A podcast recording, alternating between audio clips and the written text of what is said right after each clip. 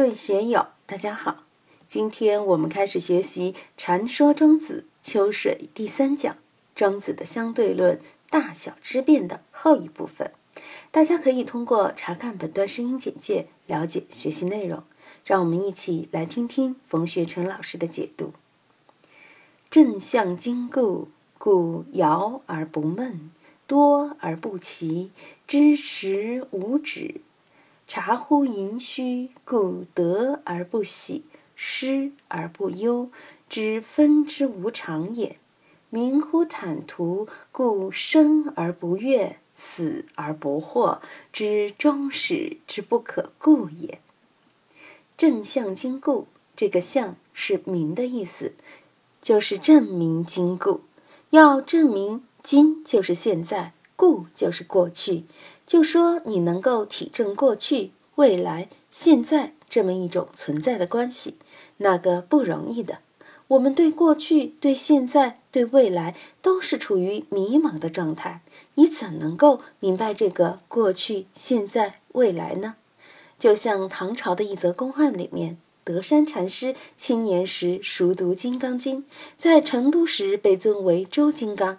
他听说南方禅宗有直指人心、顿悟成佛的说法，大不以为然，说南方的魔子魔孙敢说什么顿悟成佛？修行人千世修佛为宜，万世修佛的细行尚不可得成佛，你们江西、湖南的这几号人居然可以说顿悟成佛，简直是胡说八道！我要到南边去剿息巢穴，灭其种族，以报佛恩。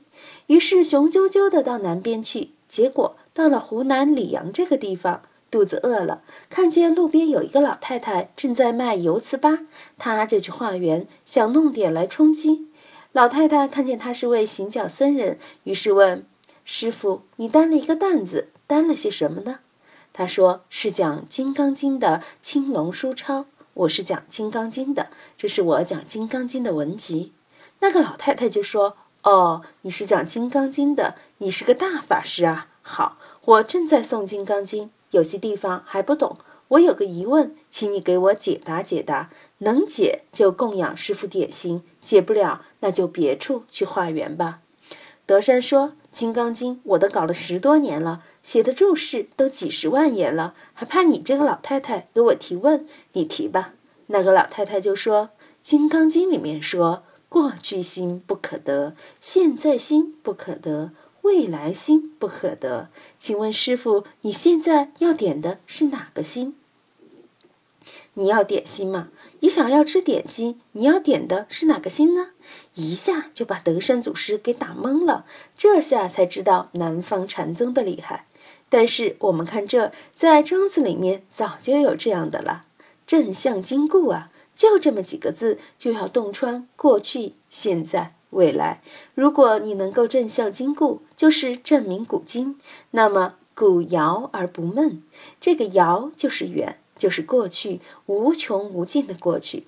我们平常想，哎呀。过去怎么样啊？还别说想过去，就是自己当小孩的时候，爹妈把我生下来的三天五天，我是什么模样，当时什么状态，可能你的脑袋都要想昏。十年以后，百年以后，我进了火葬场以后，我又会到哪里去？你去想嘛，可能自己越想越丧气。为什么呢？这个都是我们的理性，我们的思维不可能到达的地带。我上辈子干什么，你知道吗？我下一生干什么，知道吗？尽管现在有些人吹有神通，号称有宿命通，知道了过去式，知道了未来式，那个是打妄想、胡说八道的。谁敢自己拍胸口说我知道自己上一生干什么，我再上一生又干什么？如果有人真的说他上一生干什么，再上一生干什么，一定是精神有问题，脑袋有问题，那个是没法说的。为什么呢？遥而不闷。遥者远也，闷者迷糊。面对遥远的事情不迷糊，这是有修行的人才能够达到的境界。没有修行的人，脑袋就被别人忽悠了，就晕乎了，完全不知道怎么回事了。多而不齐，多是拾取，弯腰可治，是近嘛。齐是什么呢？是祈求。近的呢，他不会去祈求。远的呢，他不会去打妄想；对于遥远的过去、未来的事情、遥不可及的事情，他不会去犯闷、犯糊涂；身边的事情呢，他也不会随便打妄想。为什么呢？他是知时无止啊，知时无止，知道那个时间是无穷无尽变化的，一切都是无常，才能有那样的境界。另外，察乎盈虚，故得而不喜。失而不忧，得失大家都能理解。什么叫盈虚呢？盈充盈，就像股票涨了发财了；虚股票下去了亏本了。升官了是盈，免职了是虚。年轻的时候是盈，老衰了就是虚。我们要知道盈虚消息，我们的生命生老病死是其中的盈虚消息。佛教讲的成住坏空。也是阴虚消取，是非祸福这些也是阴虚消息。知道无常，那么我们就得而不喜，失而不忧。要能够有得而不喜，失而不忧的境界，可是要相当的修养的。一下发财了，中了百几十万的大奖，你没有什么特别的兴奋。有的人玩彩票中了几十万的奖金，就到神经病医院去了，成神经了。有的人炒股炒亏了，几十万没了就跳楼，这些真的叫没修养。有修养呢，就是得不喜，失不忧，要有这样的境界，要达到这样的境界，他的确是茶乎盈虚，正向兼顾啊。要有这样的眼界，要有这样的胸怀，不仅有这样的知识，而且要达到这样的修养，你才能成为一位达者、智者。为什么呢？是知分之无常也，达者智者知道聚散是无常的。前面一个是知时无止，所以远的也好，近的也好，你不去祈求，不去打妄想，那么得失是聚散无常的。你兜里面的钱可能是挣了别人的，别人兜里面的钱可能是挣了你的，这些都是法物流通，流通无常，所以也不要去计较一时的得失。另外还要明乎坦途，故生而不悦，死而不惑，知终始之不可故也。什么叫坦途？坦途就是大道，大道坦坦，王道坦坦，坦途就是大道。这个大道就是常道。道德经说：“道可道，非常道。”既有一个非常道，就有一个常道在里面。所以明乎坦途，就是明乎常道。生而不悦，生的时候你存在的时候，并不值得你欢喜；死而不惑，死了呢，也并不认为是灾祸。你想想，这次汶川大地震死了那么多人，我们肯定认为是灾祸。但是作为地球自然的运动来说，本来就有海啸、有地震、有小行星撞地球，这些都是必然的。只不过你不知道哪天会落下来了。在古代地质学里，谈恐龙的消亡，有的人说是小行星撞地球，还有相当一部分人说是火山大爆发，就在印度的德干高原。说古代的时候啊，大概在六千多万年以前，没有德干高原，这是一个巨大的火山爆发而形成的，面积差不多有七八十万平方公里，好大，比我们青海省还大，有几个广东省那么大。整个德干高原全是火山岩，那么大的火山喷发，足可以引起核冬天，覆盖整个地球的尘埃都把阳光遮蔽了。多年没有阳光，植物基本上就死掉了，食草动物也就死掉了。食肉动物没有食草动物给它提供食物的话，食肉动物也就消亡了。所以要明白这个生而不悦，死而不惑。我们短视局部来看，好像这是天灾人祸；但如果作为地球运行的本身来说，这就是它的常道。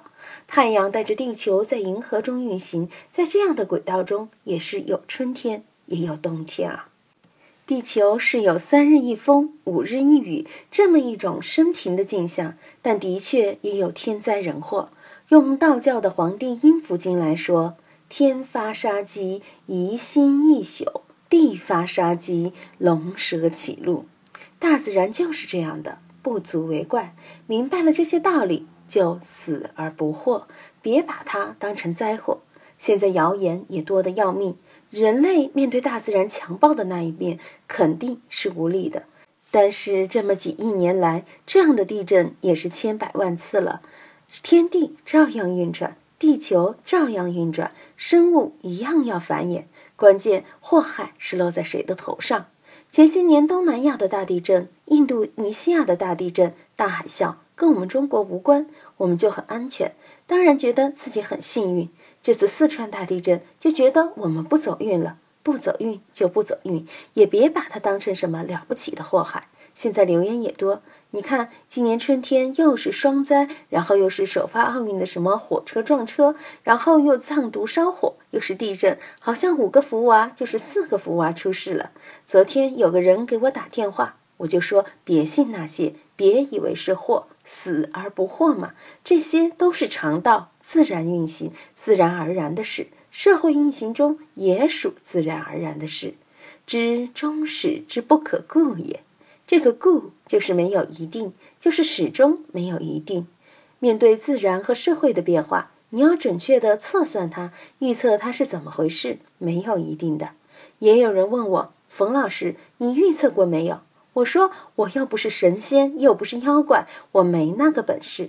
很多搞预测的都是犯神经，都是事后诸葛亮自夸自卖。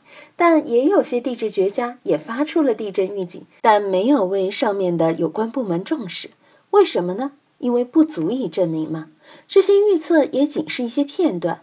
每年都有很多热心人去搞地质研究，每年都有数以千计的地震预报上交给中国地震总局。你敢用它这个吗？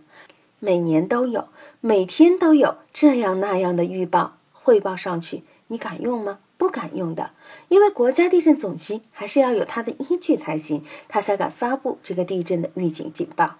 我们看到这里的确是这样的，知终始之不可故也，终始是没有一定的，是不可预测的。禅说庄子秋水第三讲，庄子的相对论大小之变到这里就要结束了。欢迎在评论中分享所思所得。我是万万，我在成都龙江书院为您读书。